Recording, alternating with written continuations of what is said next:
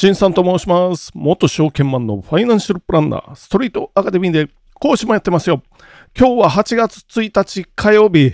早速やっていきましょう。聞くだけちょっと気になる今日の経済ニュース。まず一つ目はこちらから。日経新聞。主要84社のドル想定レート131円。実勢より円高9割。日本企業が2023年度の為替見通しを保守的に設定している。日産自動車やキヤノンなど主要84社のドル円の平均想定レートは1ドル131円68銭と3ヶ月前の129円18銭から2.5円円安に修正した。企業の為替見通しは足元の実勢よりも約10円円高においており、欧米の利下げなどによる今後の円高進行を警戒している。まあ、今日142円台ですよね。株も絶好調。先週末、イールドカーブコントロールを実質的に、まあ、緩和というか、まあ、金融緩和を続けてたのをやめるというか、まあ、そういう状態になって0.6%台に乗せてきてますよ。金利の方は10年もの国債の金利ですけれども、これでも金利が多少上がっても、株の方は絶好調ですよ。日経225。今日も300円高くて3万3476円。この間の年初来高値抜いてくるのかな？これは。近いうちにね。絶好調。普通はね、これ、金利がちょっと上昇傾向になってきたら警戒して株を売ってくるはずなんですけれども、株価は強いな。で、この輸出の会社、上場企業が特に業績がプラス方向に動きやすいということです。輸出なので円安になると利益が増えるというお話で、輸出企業はさっきのエプソン、あ、さっきっていうか、それ以外のエプソン、137円の想定、キャノン、135円、日産、132円、三菱自動車、131円とか、こういうぐらいですよね。利益がともに増やしそうですよっていう感じ。で大和証券の試算によると、対米ドルで1円円安になると、利益は0.4%上がりますよ。という試算です。これ、なので、10円円安なら、じゃあ4%ぐらいな、それぐらいな勢いですよね。輸出産業は強いです。もう我々みんな忘れてしまってるかもしれないんですけど、今年の頭、半年ぐらい前ですよ。127円台まで、ね、円高だったんですけど、も、もはや142円台ということですよ。最安値は今年145円っていうのがありましたからね。142円。で、これ、金融緩和の修正に入っても、まだ円安傾向が続くということは、ひょっとしたらもう一回の152円の手前ですよ。去年ありましたね、秋ぐらいに。ここを試しに行ってるっていうのも、まあ、あながち行くのかなっていう気はします。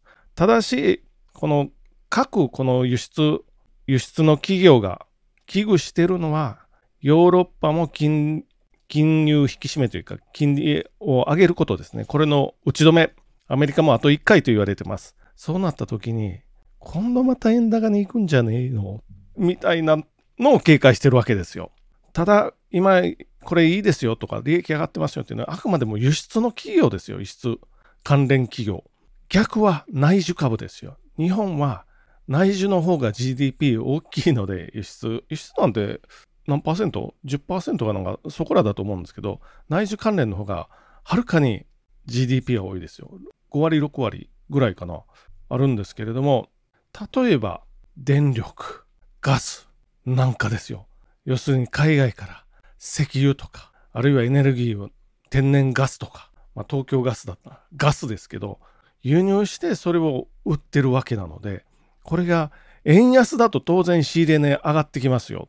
なので、業績にはマイナス方向に働くということで、若干この今の勢い見てたらまだ円安ちょっと続くのかなと思いながらも、次のニュース行ってみましょう。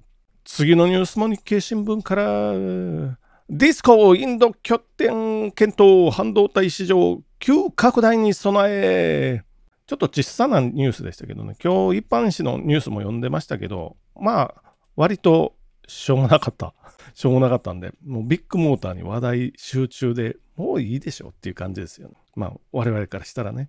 まあそうなるとやっぱり日経一択になってくるわけですよ。読みますよ、これ。ディスコっていう会社があります。半導体製造装置を手掛けるディスコの吉永副社長は、顧客支援や営業活動用の拠点をインドに用意したいと述べた。同国ではモディ政権のもと、製造業の誘致、育成が進んでおり、半導体製造に関連した引き合いも増えると期待する。ということで、日本企業の強いところ、半導体の完成品はダメですよ。特にロジック半導体と言われる CPU、GPU は、これは TSMC、これは自宅ですよね。あるいはどこだ？あ、そうそう、NVIDIA とか。あ、ここは 発注してますけどね。インテル、サムソン、そのあたりですよ。AMD もそうかな。そのあたりがもう有名で、日本企業の割って入るところはもうないぐらいですよね。インテルのコア i7 とかね。ライゼンとか。まあ全然いけないですけど、製造装置とか検査装置は強いんですよ、まだまだ。このディスコっていう会社が、まあもう一回言ってますけど、インドに拠点ってもうそのまんまですけれどもね、インドで半導体振興イベントに出てきて、で、日経の取材にお答えしてますよ。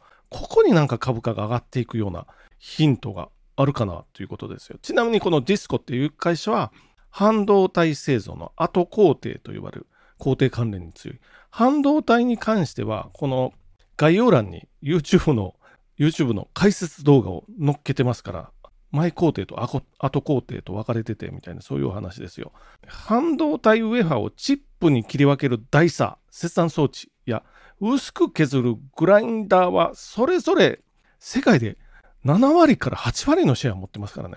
このディスコっていう会社ですよ。世界シェア多いですよね。半導体の工程を細かく分けるとそれこそ1000工程とかありますから、まあそのうちの一部のシェアを持ってますよ。ということはこのディスコが8割ぐらいのシェアを持ってて、売らないとかってなったら結構ね、このこのディスコの装置を購入して半導体を作るメーカーにとってはダメージ大きいですよ。そういう会社が日本にいくつかあるわけですよ。今は日本国内の工場で作った装置を世界に向けて売ってるわけですけれども、海外向けの売上比率9割ということですよね。インド向けの案件はディスコの中で今シンガポールに拠点があって、その中に一体対応してるということです。で、米中の対立と、あとインドですよ、このインド。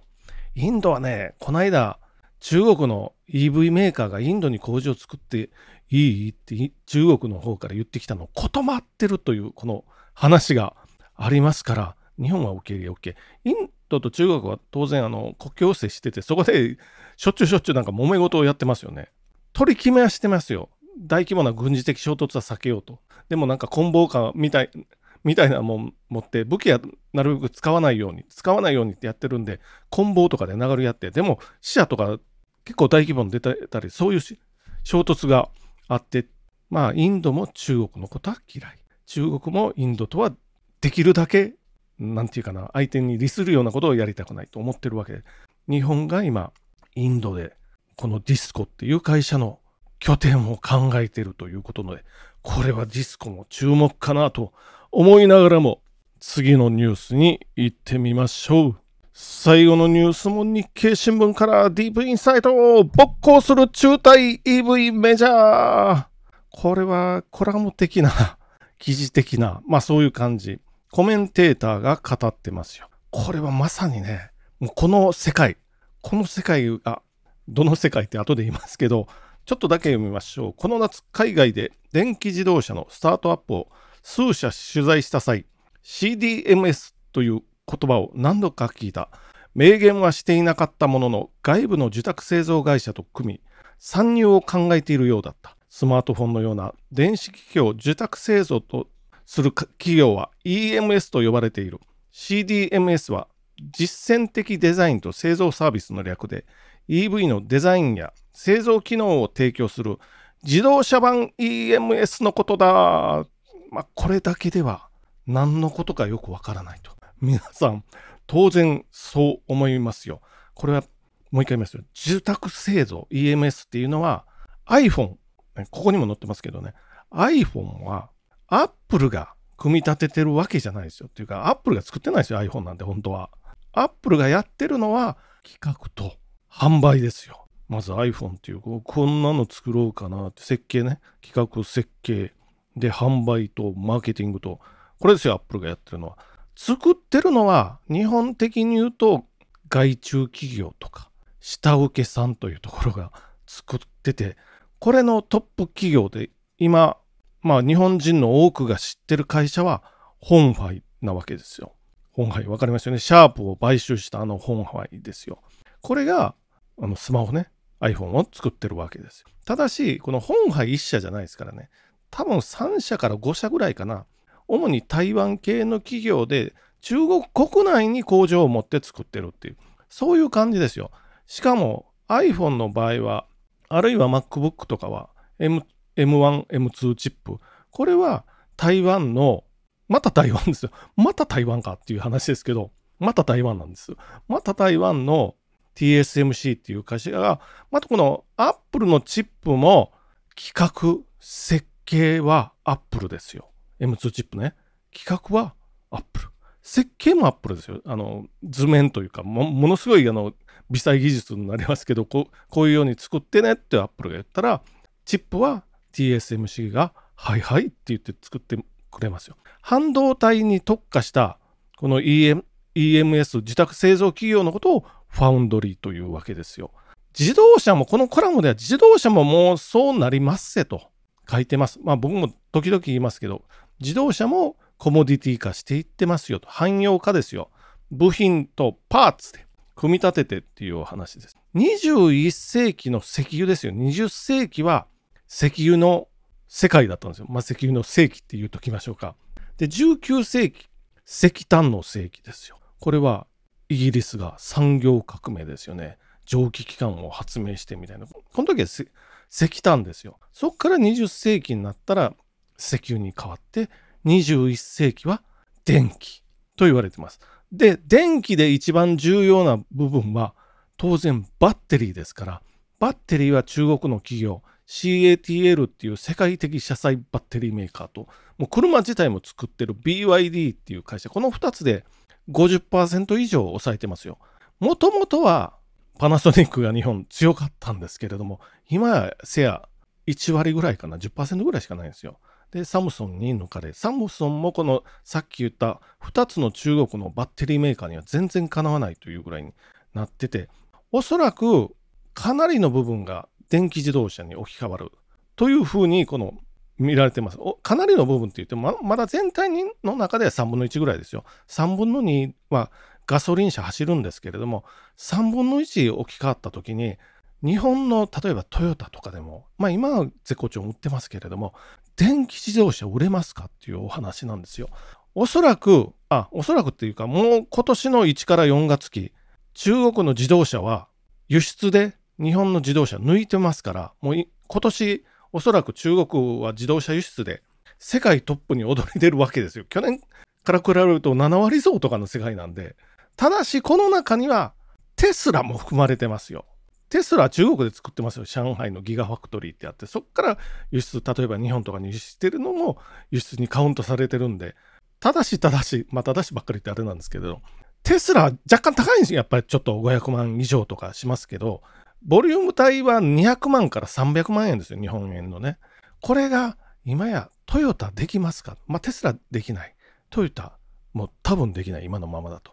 で、韓国のヒョンダイも現代自動車もできないとか。どこができるってなったら、やっぱり中国と、この台湾。台湾なんて iPhone、さっきの台湾の本杯ですよ。iPhone 年間の組み立て台数2億台なんで、もう薄利多売に長けてますよっていうことで、おそらくこのノウハウでもって電気自動車の組み立てをやってくるぞ。モーターとバッテリーがあれば基本的にできてしまいますから。で、ボディはテスラのギガキャスト方式っていうボディを溶接するんじゃなくてベコンと圧縮して作る技術ですよね。これでコストも抑えてできますよ。っていうことで、ますますね、もうハード自体には価値がなくなりますよと、ネットスケープの創始者が言ってて、これからはハードハードですよね。車なら自動車がハードで、ソフトがパワーを持ってくる。